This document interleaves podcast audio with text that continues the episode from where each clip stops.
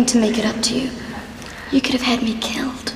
They wanted to, but you stopped them. Give me another chance to make it up to you. You'll come straight back with Bray and the others. You promise. You have my solemn, solemn word. I promise. So, welcome to Series 2, Episode 15 of Conversation on Eagle Mountain, a podcast about the tribe.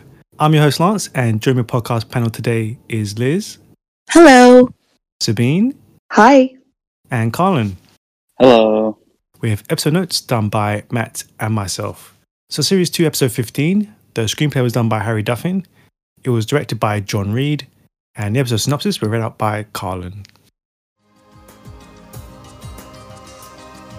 With Ebony missing, Lex reinserts his authority and takes over the search for the missing Mallrats. While KC finds a way for Cloe and Patsy to help from within the mall, elsewhere, a captive Trudy is forced to make a deal with the devil in a bid to escape the Chosen. Okay, so as Trudy and Ebony's disappearance becomes apparent in the mall, Lex expresses pleasure at the two of them, as well as Brady, are now out of the tribe's hair. Um, and he references them as saying bye bye to the screaming brat, the scheming witch, and his hysterical mother. Um, but Lex being Lex, he immediately uses Ebony's security phase to take, control of the search party and find their friends.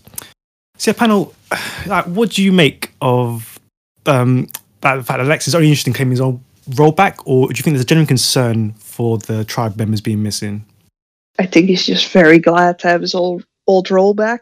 I mean, let's face it, he never cared for Trudy or Brady. And well, Ebony is the one person uh, that he first thought would be there scheming with him and isn't doing what he wants her to do. So, no, I don't think he minds that they're gone. Agreed. I can't make any kind of argument that he cares at this point in time. yeah, Lex definitely only cares about his uh getting his old role back. Uh Lex is always that type of human being that just wants things to return to the old. He he never embraces to uh, adapt to any any change.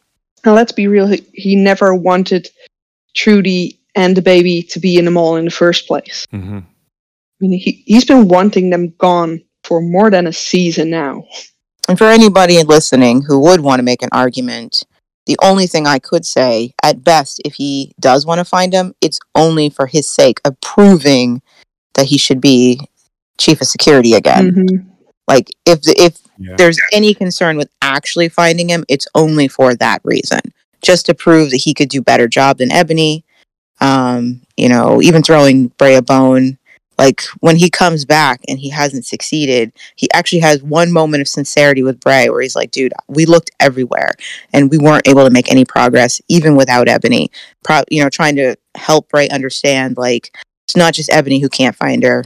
I was trying to. We just can't find her. And that's the only moment of sincerity you ever get from Lex about it. Mm-hmm. Yeah, I agree. It's, always two steps back with Lex because, like, immediately afterwards, he's like, "Okay, yeah, you need to step back, Bray. I'm gonna take, we need to take, I need to take control again." Oh yeah, absolutely. like, just like a what if? What, like, what do you think would have happened if, like, say, Ebony was missing? Like, do you think? Do you could, could you see Lex taking control of the militia? Like, he's not really like leader, that kind of leader to control them. It's not that I don't think Lex has the potential. Lex has shown that he has the potential, he has the determination, he has the ambition. It's just that he has to care enough about Mhm. anything to do it. And when Lex does care, when he's deeply affected, he puts the effort in. But the problem is that Lex can't dredge up that care on a consistent level.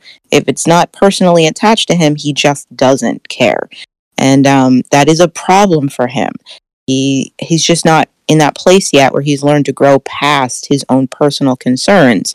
So it's like, and another time I could totally see Lex using his skill set and being productive.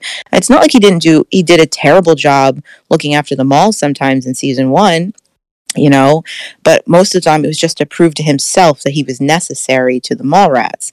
Uh, you know, I see, I could see Lex in the future. He starts to prove a little bit that he can take on that responsibility and he can care enough to do the job, even if he doesn't personally care about the job. But he's not there now. I, I can't see him doing it now. You know, even if they didn't find Ebony and he took over the militia, he would lose control very quickly. He would flunk this job. hmm Yeah, there's this level of respect that the guys in the militia have for Ebony that they do not have for Lex. More like fear. Yeah. Yeah. and Lex is just not intimidating to them. He's never been able to show he can maintain control over people without trying to punch them. Mm-hmm. And it's like if they're not afraid of being punched, then what do you have? And he doesn't have anything, you know.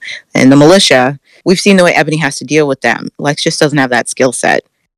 Yeah, I think the the best thing you said is uh like not caring. So uh, initially when I first saw this episode and then I like to put myself in in Lex's shoes or anyone else's shoes and if someone came to me and said, "Oh my god, Ebony is missing. Should we go search for her?" And I'm like, "Ebony? Like, who cares?"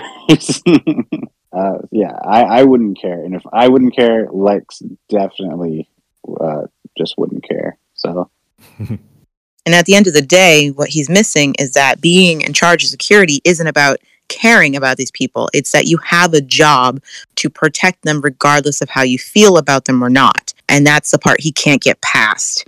Because he doesn't like Trudy, he just doesn't care that she's missing. And he's missing the point. She is part of your job to protect these people, regardless of your personal feelings about her. Your job is to keep her and everyone safe. And what people see is if you're not willing to, t- you know, take care or protect one member of the tribe, they have no reason to believe you'll protect anybody in the tribe, you know. And um, so it's like that's the job. You have to do it regardless if you care about these people. Even Ebony understands that. Yeah. hmm I mean, she doesn't care about finding Trudy, but she knows she has to look for her. That's her job. If she wants to keep it, she's got to keep up the facade, you know. Or at the very least, if she wants to get back into Bray's pants, that's what she has to do. Worth a shot. And at least that's not what driving Lex, though. Yeah. So it's not that Lex couldn't do it, it's just that he's not mature enough to even think about what would be required to do it. He wants the job for the wrong reasons right now. And Mm-hmm. it's sad because he has proven that he's got the potential. You know, he does have a pretty strategic mind when it came to protecting the mall, but he has to be motivated and he's not, you know. No, I, I think that's a fair assessment. Like, yeah.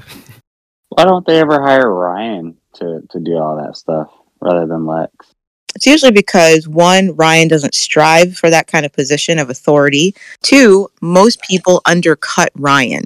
They don't Mhm. ask his opinion. They don't assume he has anything to offer, you know? Um, and that's something Ryan has always dealt with. People just assuming there's nothing going on in his brain and thinking he's dumb. He's just a dumb ox. He's, he's good to have in your corner because he'll help be helpful, but no one thinks that he could actually handle something or come up with Mhm. plans on his own. And so they just ignore the person who's right there who might actually be good at this job if you gave them that responsibility. I think Ryan would take it super serious if someone said, Ryan, you're in charge of security.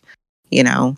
Right, right. Yeah, I've always kind of wondered in the mall that someone who's in charge of security who doesn't care is probably as useful as someone who is also just really bad at security.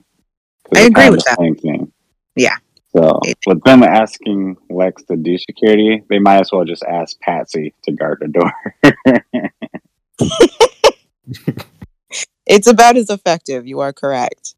She's more nervous than Lex is, so hey, who So- knows? she might actually hear it if someone comes through the wrong door. Or at least she'll have Bob with her. yeah, sure. Patsy will scream. She'll at least sound the alarm. Yeah. That's true. That's very true. And Patsy won't check to see if it's a pretty girl or not. Yeah, they should have gave that responsibility to somebody else. I blame I blame them all. I don't blame Lex. Uh, well, I, I blame Lex. Mm-hmm. He's responsible for his own lack of care. It's like if you don't want this, if you don't care, then don't try to get this job. If you're not going to put the effort in, um, it's too easy for Lex to blame everybody else for his failures. It's not like the Mallrats have a lot of choices. at the end of the day. Yeah, I was about to say, yeah, um, like in this vacuum, sudden vacuum, like there's not really met many others who could have stepped up to try and. Yeah. The only person in that mall, Danny could have done it. Mm, I, I, in my opinion, the only person in that mall capable of doing that job right now would be Alice, but she's preoccupied Mm. guarding Tai-San and the lab. Oh please! The only person Tai-San is endangered of is herself. Yeah, but I mean, Alice sees that as her responsibility to look after her, so that's what Alice is focused on. But yeah, that's fair. And the Mar- the, Mar- the Mallrats still have good reason to believe that Tai-San could be in danger since, you know, someone did blow her up. So, uh, yeah, they, they you know, listen to the way they talk about how scared they are about everything. Of course, they're going to still assume that Tai-San is seriously in danger, you know, um, and not really think critically about it. Is she in any more danger than anybody else at this point? But uh, they're pretty, they're already overwhelmed. Like this should be a red flag for them that they should not be trying to take control of Mhm. anything else because their mall is already just absolute chaos. Yeah, it's chaos. But if I would have met Danny on that same day and she would have showed up with that crossbow, I would have immediately appointed her as security. So you're judging on whether a person looks cool, not whether they're capable. Well, she has to be capable if she's holding it. She, she Uh, has to know how to anybody can it. hold a weapon. That's doesn't not true. That's I not can true. hold a crossbow just like that. Doesn't mean And I I Bob can't- can't hold yeah, it. I can't shoot one. To, to be fair, we- we never saw her fire it, so we don't know if she was even capable of. It's easy to look cool. Super easy to just look cool. Show up wearing the right clothes, It's holding easy the right to look intimidating too. Exactly, but it doesn't mean you actually know what you're doing. You don't have to know what you're doing if you can look intimidating. A lot of people don't even test the locos because they look intimidating. But in actuality, a lot of people outnumber them. Yeah, but they've also proven themselves on the street.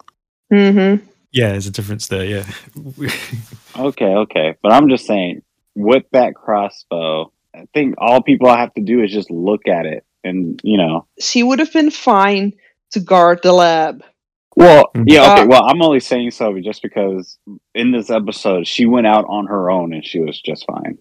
That just ex- it that just expresses that just exposes that um their the idea that it's just too dangerous to be out there is being used as an excuse to keep certain people in the mall just for the story because we're Right. seeing plenty of people leave the mall and not run into any trouble. It's been worth it to them to go out and um, search, and they haven't run into any trouble. And it's like, what trouble you might run into is worth it if the whole point is to find people who are missing. I feel like it's just a, a story point, like a plot point to keep certain people within the mall. Yeah, Whenever they need to make sure nobody goes, and they pull the it's too dangerous. But then we just in this episode alone, how many people leave the mall and they're absolutely fine? Yeah, but come on. Who told them that it was too dangerous? That Ebony told them it was too dangerous because that was what she needed. She needed everyone to stay inside so she could do what she wanted. Yes, but she's not the only one. The Mallrats had already decided it was too dangerous to be out there on their own even before. It was just more iterated that, you know, Dal had gotten bothered, harassed at the farm, Yeah. you know, uh, but they were already pulling the it's too dangerous, it's too dangerous, it's too dangerous. And I feel it's becoming a weak point. It's just an excuse to keep Mhm. certain people in the mall. Yeah. Yeah. It's like you can't tell me that it's so dangerous out there and then still have people going out and being perfectly fine. hmm Be like, oh, send some people out and then have them run back in the mall and be like, we were searching for Trudy and then we got attacked. Like we, oh, he- Mhm. we knew it was dangerous, but we were willing to try. But no, these people are coming back, not a scratch, not being Yeah. harassed, nothing. You know, so It doesn't match what they've been c- continuing to like drum through Mm-hmm. how yeah, dangerous it is. it's just conveniently dangerous when they want somebody specific to stay put.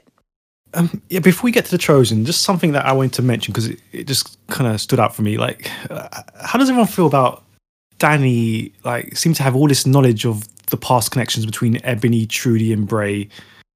Um, she kind of just throws it out, kind of like it's just I don't know. I just found it weird. What do you What do you think of that little scene I was- there? I was trying to remember if there had been a conversation where that had been revealed to her. I'm trying to like I'm like it's something she might have been able to put together if she's already heard that Ebony and Bray knew each other before and she knows that he and Trudy knew each other before. You know what I mean? Like I'm thinking there might be reasonable ways she could have puzzled it together, but it does feel like he was thrown out. And you're like, when did you find that out, Danny? But Hmm. Mm, I feel like if we scrub the last, you know, 15 episodes, we would find evidence that she's picking up information like, oh, okay, and she put two and two together. Because she even asks with a little bit of doubt, like, she's not entirely sure. That's why she's like, they were friends, they knew each other from before, right?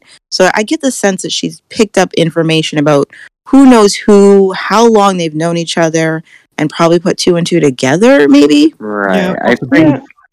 And she had I- that. She had a conversation with Salene at some point about the father of Trudy's baby. So she knew that much. Right, that's not a secret. And she then Uh, she realizes that that's Bray's brother, and then oh, he, you know, I, I think it's Yeah. plausible. She's not dumb. yeah, it's plausible. Nope.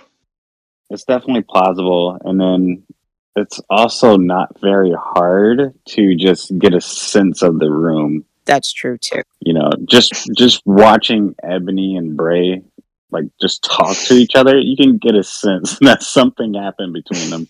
Uh, same thing with uh, Trudy and Bray as well. Although they've never hooked up, you can tell that there's history there, like strong history.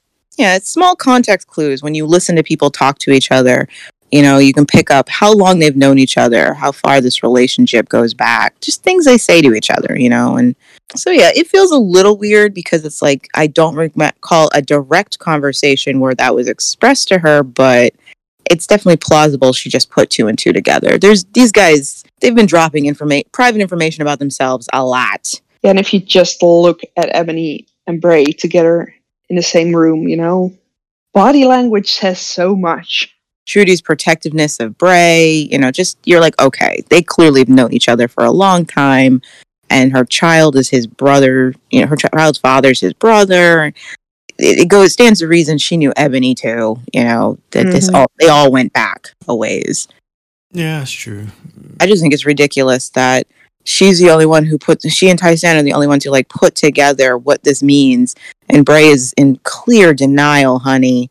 Mm. He does not want to. He's so desperate not to think of the worst case scenario. You can see it in his face. He's struggling to. I don't want to face that. I do not want to think that's what Ebony had anything to do with this. Like he even, like Danny doesn't suggest that Trudy and Ebony ran off together as a plan. She's saying, "Don't you think it's a little strange? that They know each other." She's just trying to like, "Don't you think it's weird? It's connected." And he immediately goes, "They'd never worked together." It's like that's not what she said, Bray. Hmm I feel like he's just in denial as to what actually is likely to have happened. Bray, you know what happened if Ebony and Trudy disappeared together. They weren't working together. Ebony probably buried her in a hole somewhere. Mhm. and then said that she just fell. But I mean, like the way he walked off when like Tai-San even suggested like the chosen have everything they need now. Like, I mean, it goes to it just it does fit Bray. Like, he, he doesn't believe this kind of legacy about his brother, and he He doesn't want to. doesn't. Well, yeah, he doesn't ever want to remember him as his brother like that. So, yeah, it The, fits. the, the denial is so strong Yeah. with him. Yeah, because Yeah. to him, his brother was Martin, and Mhm. he just doesn't want to connect Martin, his niece's dad, to Zoot. He doesn't want to think about the chosen at all. Mm-mm. He wants to write them off as just some lunatics who are not serious. You know, he this is disturbing for him and he is just hiding from it. Hmm. You know, you know who Bray reminds me of, of this episode, and I'm I'm about to make a Harry Potter reference. He reminds me of that. Who's that guy who's in charge of the Ministry of Magic? Like throughout all the Fudge. like all the all the movies, they're like Voldemort's back. He's back and he's killing people. He's like, no, stop it. That's impossible. Yeah, these are the crimes of a He's just 15 year old boy. Yeah, exactly. He's like, it's probably just Lex again. I mean, I get it. It's scary to think about it. And Bray is definitely overwhelmed and he's feeling impotent with his helplessness. There's nothing he can do, you know. Um, so he's just sitting at the mall seething. Like it's all just falling apart. He doesn't even know where to begin to handle this or what to do about it. And uh, he's la- he latches on to any chance he could do something, and then someone takes it from him. Sorry, you can't go search for your niece or her mother. It's too dangerous for you, Bray. So he's stuck at the mall, hoping someone else will go out there and find her. And I just, he's so overwhelmed that I can understand why he'd go into denial mode. Refuse to put it to two and two together. Like, come on, Bray. I know you want to believe the best in Ebony, but this doesn't look good. She killed Trudy. she totally killed Trudy. You know she, She- did, Bray. She took her into the woods, fed her to the wolves. Yep. and sold Brady.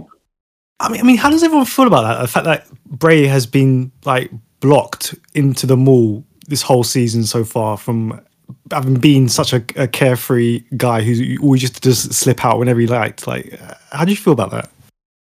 I think the only reason he's letting them do that to him is because he really doesn't want to deal with the idea of the chosen and his brother's legacy. He doesn't want to deal with that, and staying inside is his perfect way of denying that that part exists. I don't think it makes sense for the character. I don't think they give us a good enough reason for why Bray wouldn't be out there. Like the reasons they give us are pretty shallow, in my opinion. But I understand why the writers don't want him out there. I understand what they were going for with the whole. Ch- it's a change up of the dynamic. Bray was the one who came and went whenever he wanted in season one. Mhm. And the change up is that he doesn't get to. Now, I'm not sure why they wanted to create that dynamic, but it's very clear they did.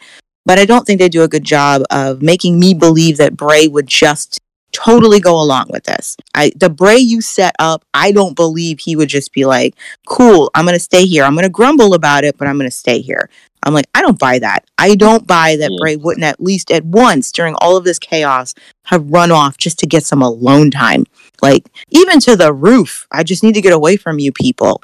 You know, um, they don't do a good job of expressing, making it believable for the character, but I totally get why the writers are, this is their Mhm. agenda to keep him in place. They just, the reasons they give, I don't think they're very good reasons. I don't buy, I just don't buy Bray being like, you're right, it would be dangerous if I left. I, am considering Bray, I just, I don't buy it. I, I, It's just beyond insane to think Bray would stay home instead of going to look for his niece. The last thing he has left of his brother. I mean, Exactly. At best, I could say that Bray, he's taking this leadership position so seriously for Amber's sake. Like, you know, I gotta be the responsible one. Before I could let go of the reins because Amber had it in hand. She was the true leader, but now she's gone and she might be looking down at me. I don't want to let her down. I could buy that, but I still would see Bray doing something like, I need to go up to the roof because I might set all of you people on fire. It is too peoply in here for me hmm. He's not going to lose that nature of needing all that elbow room. Nobody needs more elbow room in the world than Bray. And it's like to have that side of him just disappear so easily. Maybe that's why he's so crazy right now because this is not normal for him. This is not how he's used to coping with things. And Mm-hmm. it's like, go to the roof, Bray, and get yourself some fresh air. Yeah, it would have made a lot more sense for me if Bray was. I guess these last few episodes, if Bray was just constantly just outside, just looking for Trudy and Brady. Okay, so yeah, speaking of Trudy, um, she's very shocked at Ebony's mistreatment and asks to have her as a personal slave in order to save her from the worst of it. Ebony thanks her and later apologizes for bringing Trudy to the Chosen, admitting that she thought that there was something in it for her, but she spins it so that not telling the rest of the Mallrats was still the sensible option. Yeah, panel, what did you make of Ebony in these scenes and the ultimate proposal that she and Trudy join forces? That little snake. She's smart. I mean, I get, yeah, I get why she does it. It's indeed very, very smart, but it is definitely the diabolical part of her intelligence. She is preying on Trudy's vulnerability and desperation. She knows exactly what she's doing, and I admire it just in the same way mm-hmm. I always admire Ebony's intelligence, but it is disgusting. I, you know, I feel so bad for Trudy because what other choice does she have? She's not going to leave Brady and try to escape on her own. You know what I mean? And she really doubts that she can escape with Brady, with these people constantly watching her. So it makes sense. If anyone's going to get out and get word to what's going on, it would have to be Ebony. And I can't blame her at all for taking this chance. Mm. You know, um, I hate that Ebony's doing this to her, but I can't deny it was very smart of Ebony, and I understand why Trudy takes the chance. And honestly, I know this is going to sound crazy.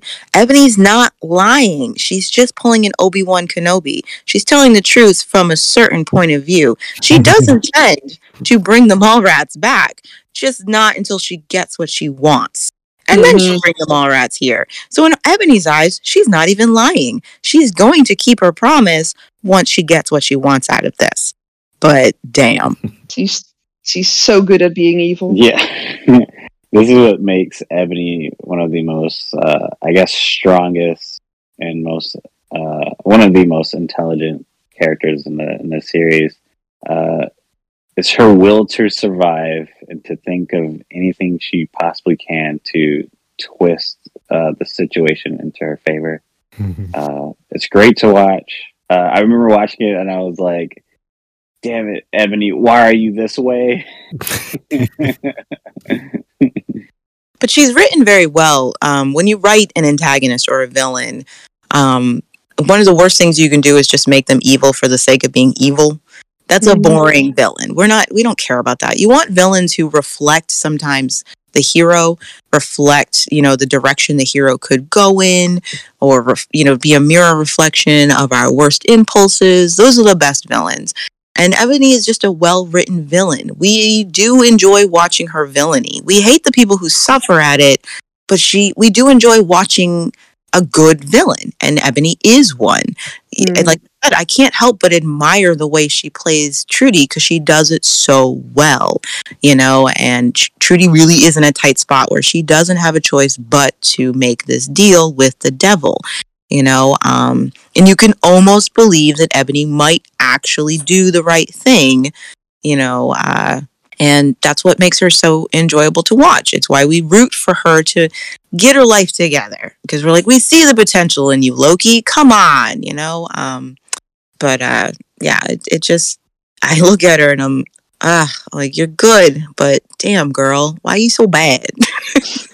She really is a master at turning her words the way someone needs to hear them. Yeah, definitely.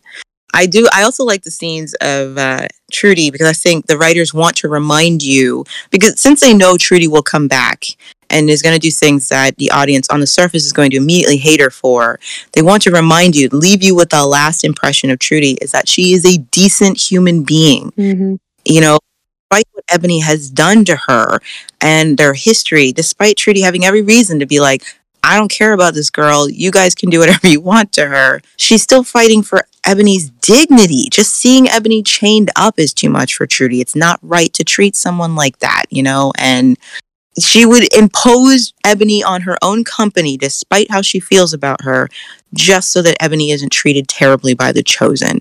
That is who Trudy is, and they want you to understand that before the chosen are able to sink their claws into her. Doesn't work for everyone. Not everyone remembers that, but I appreciate the attempt to remind us Trudy is a good person. She's not evil. She's not vindictive, even when people give her reason to be vindictive. Can you imagine how that would have gone if it was the other way around? Exactly. Trudy chained up and Ebony standing there. She would have been like, "Yay, go Jaffa!" Yay.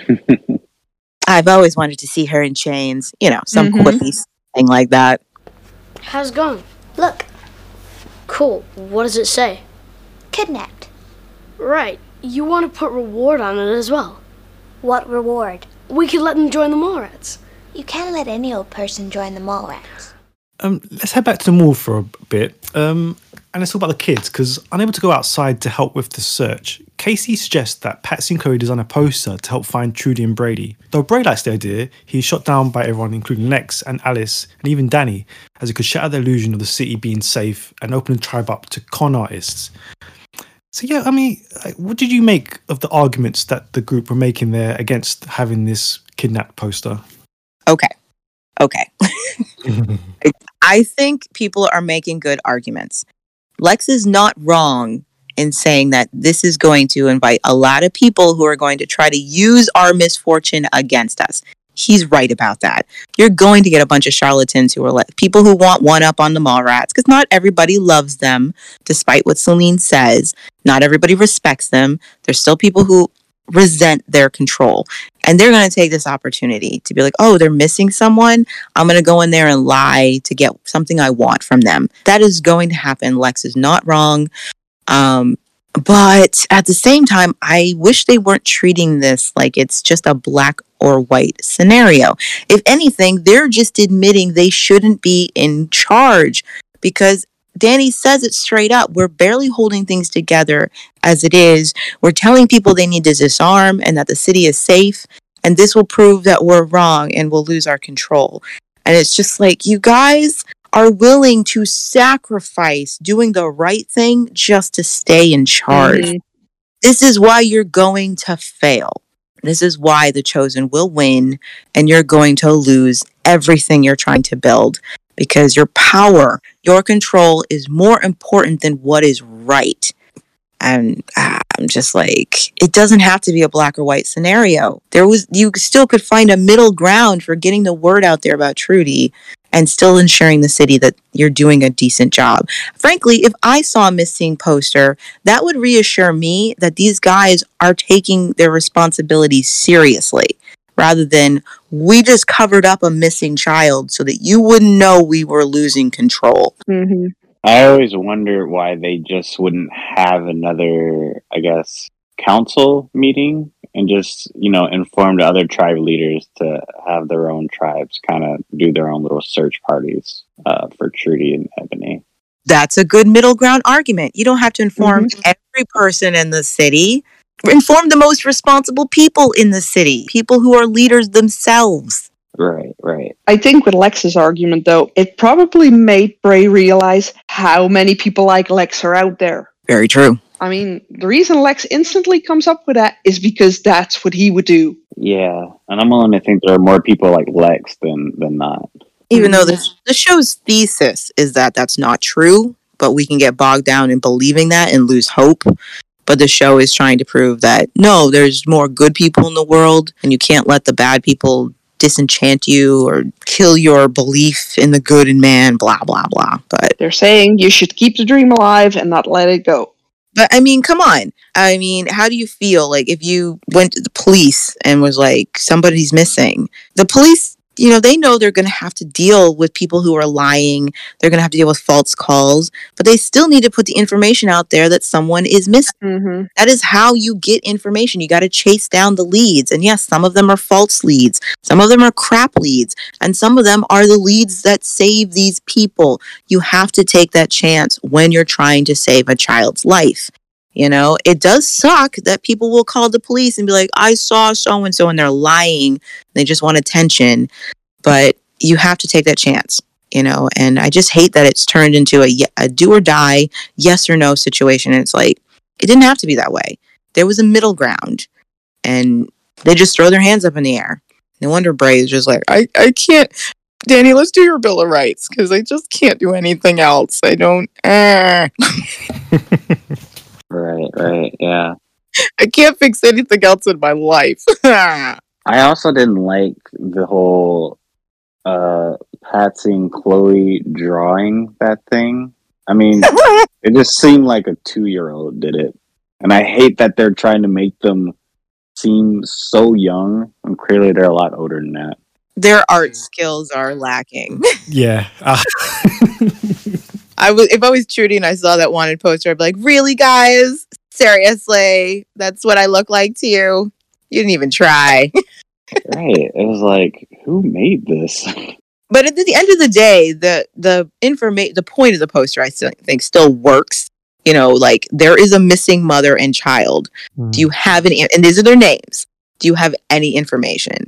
And that's better than nothing. You know. I- And to be fair, them making that poster at that level makes it clear they're searching for what looks like a mommy and a baby in a pram, and even someone who can't read will understand that there's an issue with those two. Exactly. Exactly. It's an in- it's an informative poster. Maybe. Someone could look at it and be like, oh, look, it's art. Yeah, well. It says kidnapped straight on it. Reward. It's it's very informative poster. Artwork with you know lacking, but it does the job. You know. without even giving away the personal identification of anybody, which is actually Mhm. pretty smart. Because they could have put, I mean, when they conveniently need pictures of people that have them, they Mhm. have a picture. like later, we'll see Salene looking at a picture of Trudy and Brady. You could have just made a copy of that. It would have been way easier to find her. You know, it would have been really funny if, even though it was like stick figures, it would be funny if people knew exactly who the stick figures were just because of like, just like if a stick figure was really whining, they're like, "Oh, I think you drew Trudy." uh, I just thought that would be funny. I thought you just, I think you just described Danny. Yeah. oh yeah, Danny, Danny. I like the fact that KC, once again, is the person coming up with the most productive ideas Yeah. Mhm. when you have people just sitting around. People want stuff, but they just sit around complaining about wanting the stuff. And KC's like, why don't you try this to get it? You know, like even now, KC's still coming up with the most productive idea. Put a poster out there, let the world know that we're looking for them. Like, wow, why didn't anyone think of that sooner, you idiots? Nope, let's just find an excuse why we can't do something that would have been actually really useful. And hey, for once, is taking over from what Salene would normally do, which is keep the kids busy. Yeah, that's true. And KC had his that idea was a lot better than what Danny was talking about. She really annoyed me when she was talking about we shouldn't put that up because we're trying to inform everybody in the city that it's safe outside and they should disarm. I was like, why would people disarm if people are getting kidnapped? That's the point. She cares more about projecting this image of control than doing the right thing. hmm right. And she's willing to sacrifice two very vulnerable people to maintain that control. That tells me everything I need to know about Danny. Yeah, because in all fairness, from Danny's point of view, the two people with a connection to Bray's past, Ebony and Trudy, the women that she, she could possibly see as competition, are gone. Leave them gone. Right. Twirl that mustache, Danny. yeah, I mean, if Danny was meant to be evil, this would be a masterful move on her part. Uh, and it does, it does expertly play into events later on where obviously lying for the greater good, in quotation marks, plays into the storyline. So yeah. It's- And it's like, if you're willing to tell this lie, how many lies are you willing to tell, Danny, just to maintain control? Who are you, the CIA?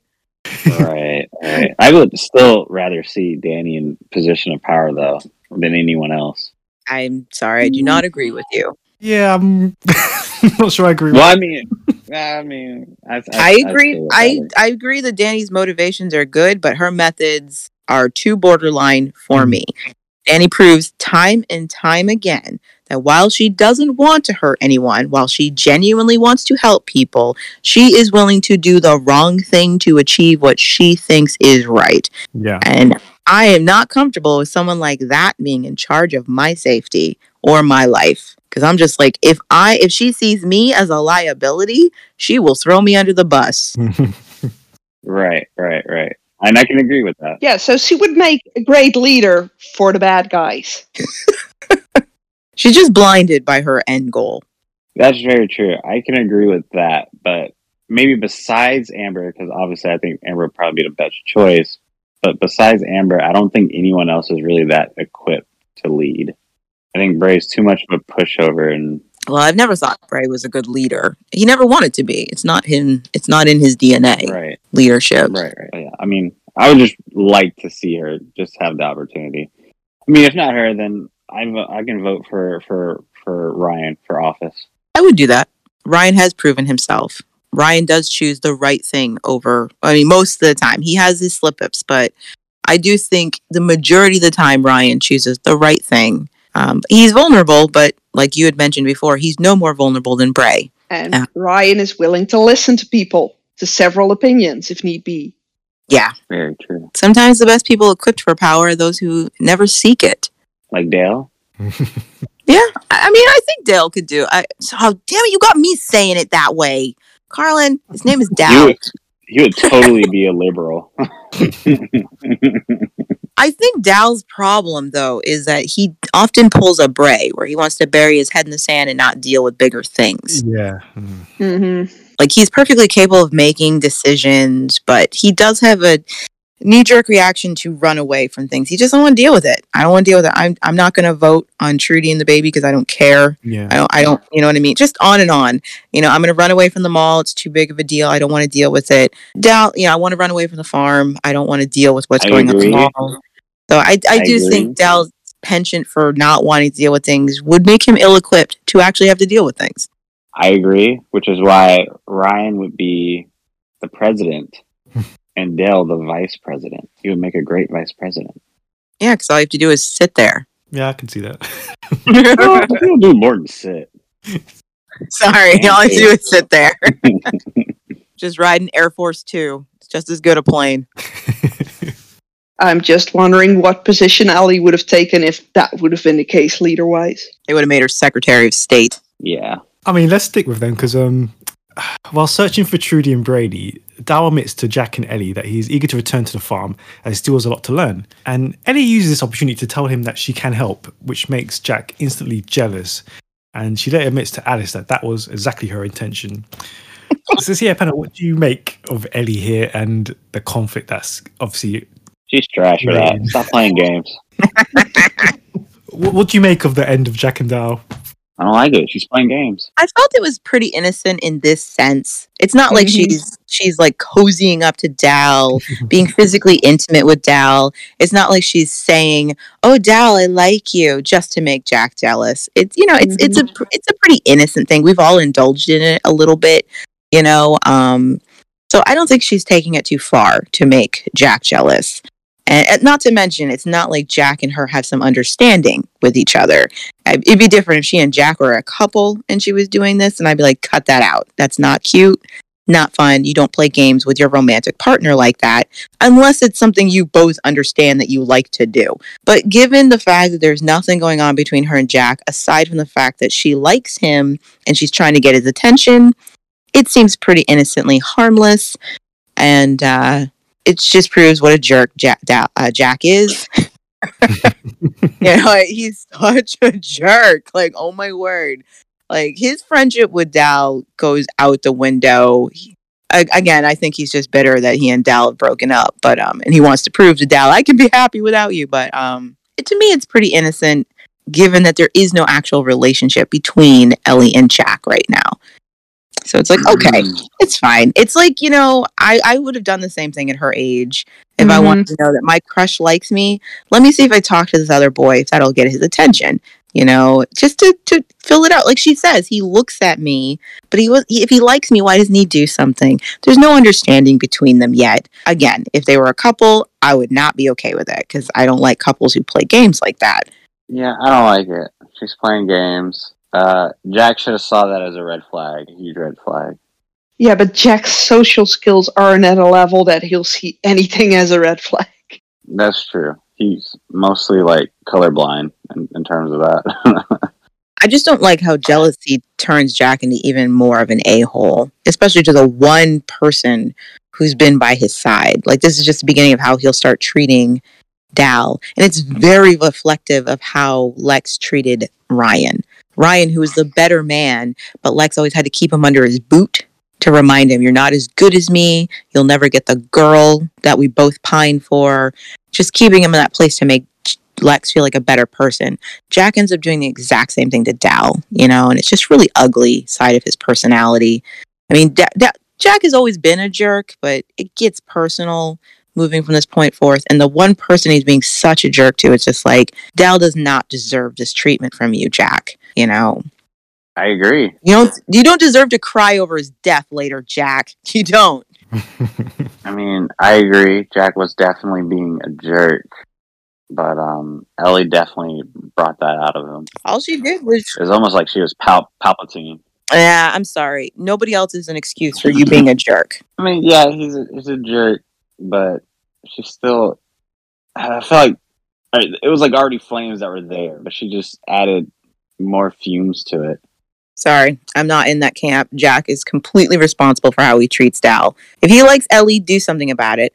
But don't act like a dick to your best friend just because a girl's giving him some attention. I think that partly stems out of Jack's own insecurities, though. I'm sure he's he's massively insecure. Doesn't make him any less of a jerk. You're right. He's still, he's still a jerk. She's but she's a jerk too. I'm calling her a jerk as well for playing. You are free. emotions. You are free to do so.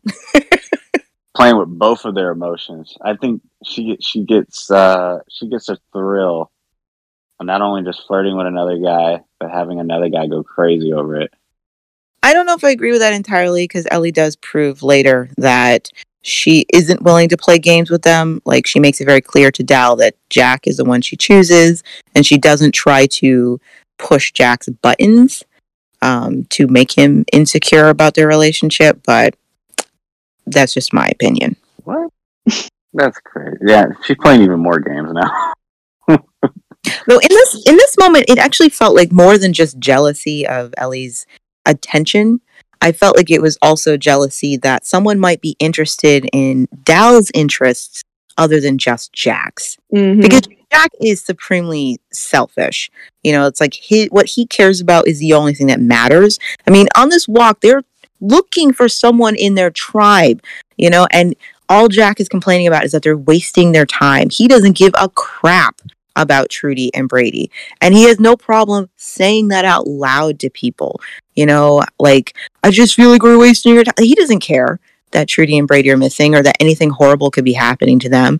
Like, I feel like he's more jealous that Ellie and Dal might have something in common, that she might, they might share a common interest. And he doesn't like anybody sharing anything with Dal. He wants the person who's closest to him, he wants them all to himself. He wants Ellie all to himself. He wants Dal onto himself. He doesn't want to share anybody.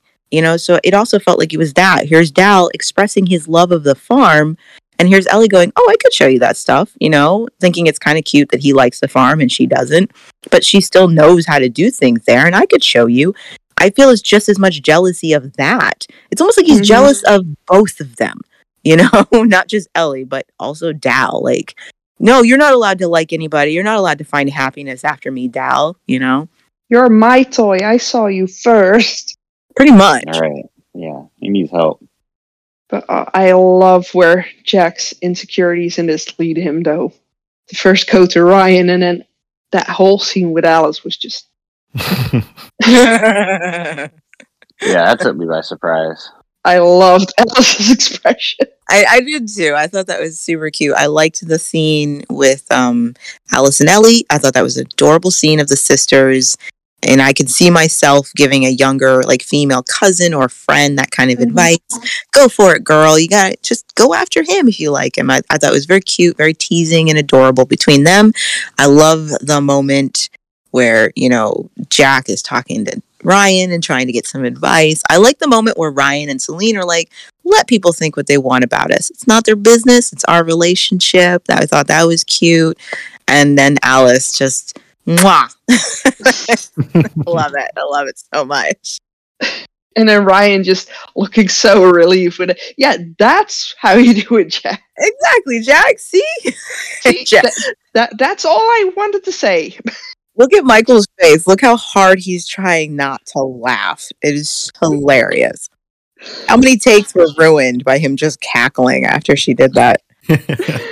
Uh, and her just going, ah, I like mine with a little, more, a little more meat on them. And then there's that, that split second look between her and Ryan just after she says that. I actually wonder if that helped break the ice for Jack, who's never had a first kiss Mhm. and Mhm. probably sees it as the freaking iceberg, the Everest. I can't ever Mhm. climb that. And she just breaks it for him. Like, that's what a kiss is, Jack. Now get over it. Yeah. Hmm. Never thought Yeah. about that. now go kiss my sister. yeah, you survived your first kiss. It's not that big of a deal. Keyword survived. she was totally helping her sister out. Absolutely. Mhm. Best best wing, wing woman ever. Well, where are they? Who? Who do you think? You haven't found the baby yet? Don't tell me you didn't find anything. How about Trudy? So, Trudy's missing as well now? Okay, let's move on to the double cross. So, Ebony comes up with a plan for Trudy to steal a key from the Guardian and cause a diversion to allow Ebony to escape and come back with help. Though Trudy's initially hesitant but after a solemn promise from Ebony, she goes through with the plan. This causes Ebony to successfully escape, but on her return to the mall, she pretends to not know anything about Trudy or Brady's whereabouts. So yeah, panel, um, what did you make of Trudy's, sorry, of Ebony's deception? And was it in character for her to go back on her promise? Oh, Sam, so in character and so painful. Like, oh, Ebony. Ah! I I really wanted to slap her in that moment. So very well done, Meryl. oh, I can't even be angry with her because the look on her face, she's like, oh, Trudy, is she not back yet? she's gone missing too. oh, she's just beautiful. I love it. And no, I never expected her to go back and tell her, "Oh, guys, I know where Trudy is." I like it because you actually could be fooled for a moment that Ebony has realized we're both in over our heads. I thought I was going to gain something from this, you know, and this, you know, we need to work together to get out of here. And for a second, you're like, okay, I like it because it, you know, it breaks the expectation of someone having a change of heart. Like the two of them had talked, they had connected on some level. And in any other ordinary story, Ebony would have done the right thing and immediately said, you know, kept her word. But the fact that Ebony, that meant nothing. None of it meant anything to her. It's just like, whew, girl. Ballsy. I'm glad they did it because again, another mediocre story would have had Ebony do the right thing and all that Mhm. stuff. Um, but it still stings because you you feel like an idiot for being fooled even for a split second. Like ah, I should Yeah. know. Yeah, when I when I initially watched the episode, I was completely fooled, and I remember, I remember right when she walked up the steps and she told everyone that she made it back. I was smiling. I'm like, finally, a new Ebony, a new chapter in her life. And then the moment she gave her line, she's like, "Oh, you haven't, Oh. Trudy hasn't come back yet." I was literally smiling, and I was like, "Ebony, why must you hurt me like this?" oh, you sweet innocent. I couldn't be angry with her. I was just smiling as I was like, oh, you devious little. Mhm. She's just so good at it. She's just like, oh, you've not you've not seen Trudy. Yep, the scheming witch is back. But I wonder. I, I think this behavior of her. I'm pretty sure she's always had this type of behavior throughout her life. But I mm-hmm. wonder if it really like excelled or it magnified when she was with Zoot and he was teaching her like how to survive and how to always manipulate people and get what you want out of it. With how much we see her sisters hate her later on, yeah, I think she's had it Pretty. always. Yeah, pretty Yeah, sure sure she that had it's it down for years. She's done this Yeah. from before with her sisters, and she's like gotten on top by manipulating every situation into her favor. I I think definitely being with Zoot obviously amplified um, Yeah. Mhm. power, but yeah, she's she's always she's always done I- this. I think there is a fair argument to make that he definitely made it worse.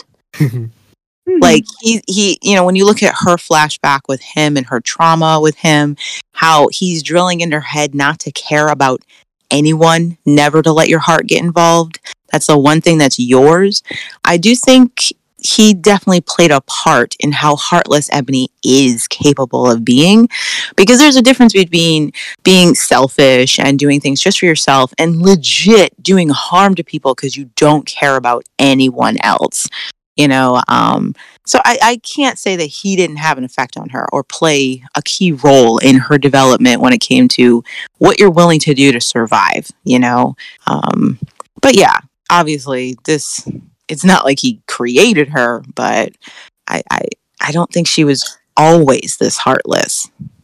I mean, the moment he saw Zoot standing up like that, she instantly went, "Okay, I'm gonna go over to that guy."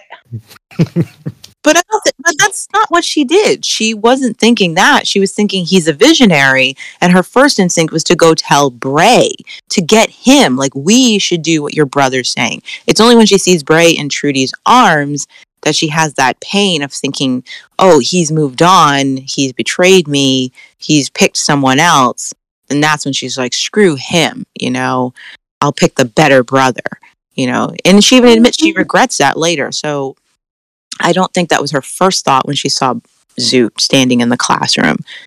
It was more like, ooh, someone actually has an answer to how we should handle this chaotic fear that we're all going through. And then, how dare Bray? You're in the arms of another woman? How dare you? Dare you? You broke my heart. What little of it I have. yeah, Ebony is literally the Grinch. You know what I think it is with Ebony is a lot of people go through this. They have been hurt and disappointed so many times in their life that they start interpreting every disappointment as a deliberate action against them and they lack the self-awareness to ever acknowledge the part they have played in being hurt you know Mhm. um, so they just see themselves as these bad things happen to me everybody's against me they never think oh what did i do to contribute to this? I hurt someone and they only hurt me in retaliation on and on and on. And ebony is really stuck in that kind of headspace. In her eyes she's simply retaliating against hurts that people have done to her without ever acknowledging what she's done to them you know or ever thinking that it wasn't deliberate what was done to her you know? But then again she's a narcissist so Yes, I asked for her to be my slave, and I knew what she was like. But so did you. So I thought I'd be safe, but instead, you let her escape. Supposing she tried to kill me. Wait, Well, supposing she had. Is that how you protect the child of Zoot and the mother of that child? Silence! Silence! Okay, that leads us to our final thoughts of the episode. When Ebony's escape is discovered by the Chosen, the Guardian is instantly suspicious of Trudy's role in it. Trudy, however, expertly turns the table on the Guardian, claiming that he knew what she was like when she when he allowed her to be Trudy's slave, and she should have paid more attention to her and Brady's security. So yeah, panel, what did you make of the way Trudy handled the Guardian here, spinning the situation back on him, and what do you think about what this meant for the character going forward? brilliant He finally has a sense of self preservation. Mm. Yeah, I loved it. it's a very important scene. We don't get to see what the chosen do to Trudy the whole time she's gone. We only get hints of what they're going to do to her, and then we see what happens in season three, like how she's actually Mhm. treated by the chosen. So a lot of it you have to guess at what Trudy was put through, but they do a good job of setting the stage for what Trudy's captivity with the chosen is actually going to entail and how it's going to affect her. And this is the moment you realize Trudy will learn how to play the game. She's going to attempt to play Jaffa's game with him to survive. You know, she's using his words against him. Yeah, it takes her a little bit to gain her ba- bearings, but almost from the start, she's trying to play their game. She's trying to understand what their rules are so that she can play them and escape. As she says to Ebony, Ebony asks, How long do you think you can keep this up? And she's like, as long as I have to until I find a way to get out of here. That is Trudy's game plan. I will Yeah. play along until I can get out of here. So even the first time they tell her she's a supreme mother, and she's like, okay, I'm the supreme mother. That means I can have anything I want. Get out of my way. I'm leaving. And she's trying to learn these rules. Unfortunately for Trudy, Jaffa is going to arbitrarily change the rules the whole time. Mhm. She's never going to be able to play this game properly. But um, I love this scene of seeing what Trudy is going to try to do the whole time that this man is freaking torturing and abusing her, but she's going to give it her all, you know. I was gonna say this scene also kind of shows how easily manip or how easy it is to manipulate the the the the kids who are a part of the chosen because clearly they've lost so much hope in the city that they'll just cling on to anything that's just somewhat believable and that can just give them a little bit of hope. So just the fact that they were going to turn on uh, uh, the Guardian like in a split second was very interesting to me. I look at Jaffa's face in that moment when Trudy turns his own words against him, plays his own game. And like you said, the other chosen kids are like, hey, yeah, Mhm. she's made a good point. Why would you endanger the Supreme Mother like that? Look at Jaffa's face. he he really thought Trudy would just be this easily controlled, you know, prop for him. And in that moment, he realizes I may have made a mistake elevating her to a place of power because now I have to keep her in check. She could be a threat to me. I, I that's a he almost smirks like he's admiring her skills. Yeah. You know? Like, okay, okay, you got me on that one. But then making it very clear, as he will always do, to put Trudy back in her place. You know, that is not a mistake that will happen again.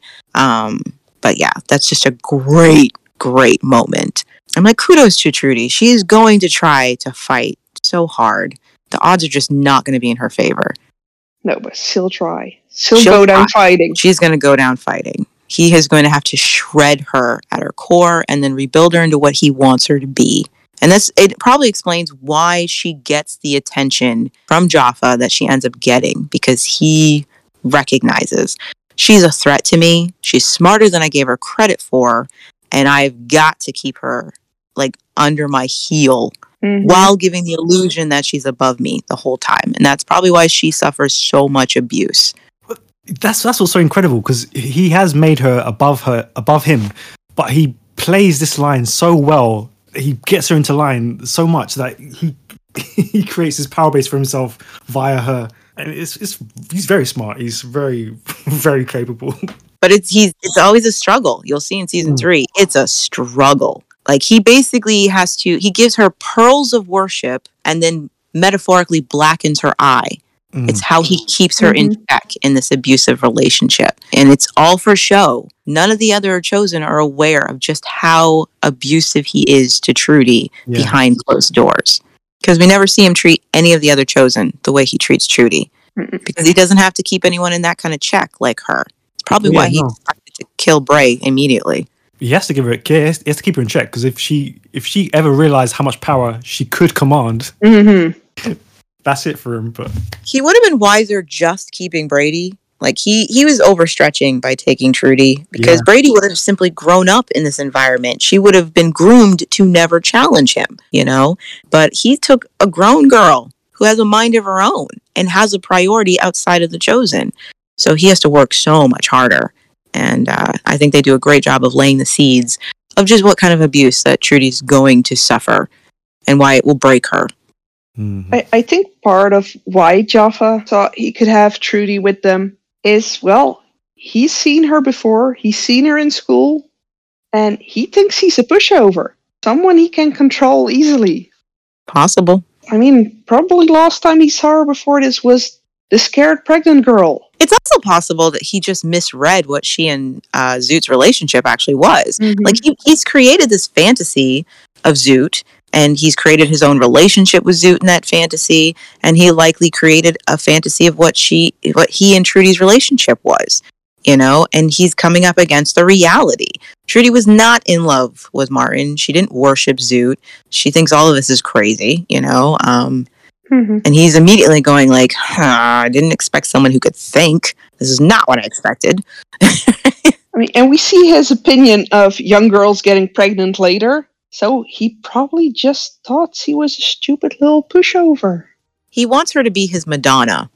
That's what he's Mhm. trying to create her. And um, he reacts to her the way a lot of misogynistic men treat women. Like, I have a vision of what you're supposed to be. And if you don't fall in line, you're sinful. There's something wrong with you. Not my expectations, you. You know? Mhm. And I think he eventually just grows to enjoy the abuse of power he has over Trudy. Mhm. He can take out his sadistic tendencies on her.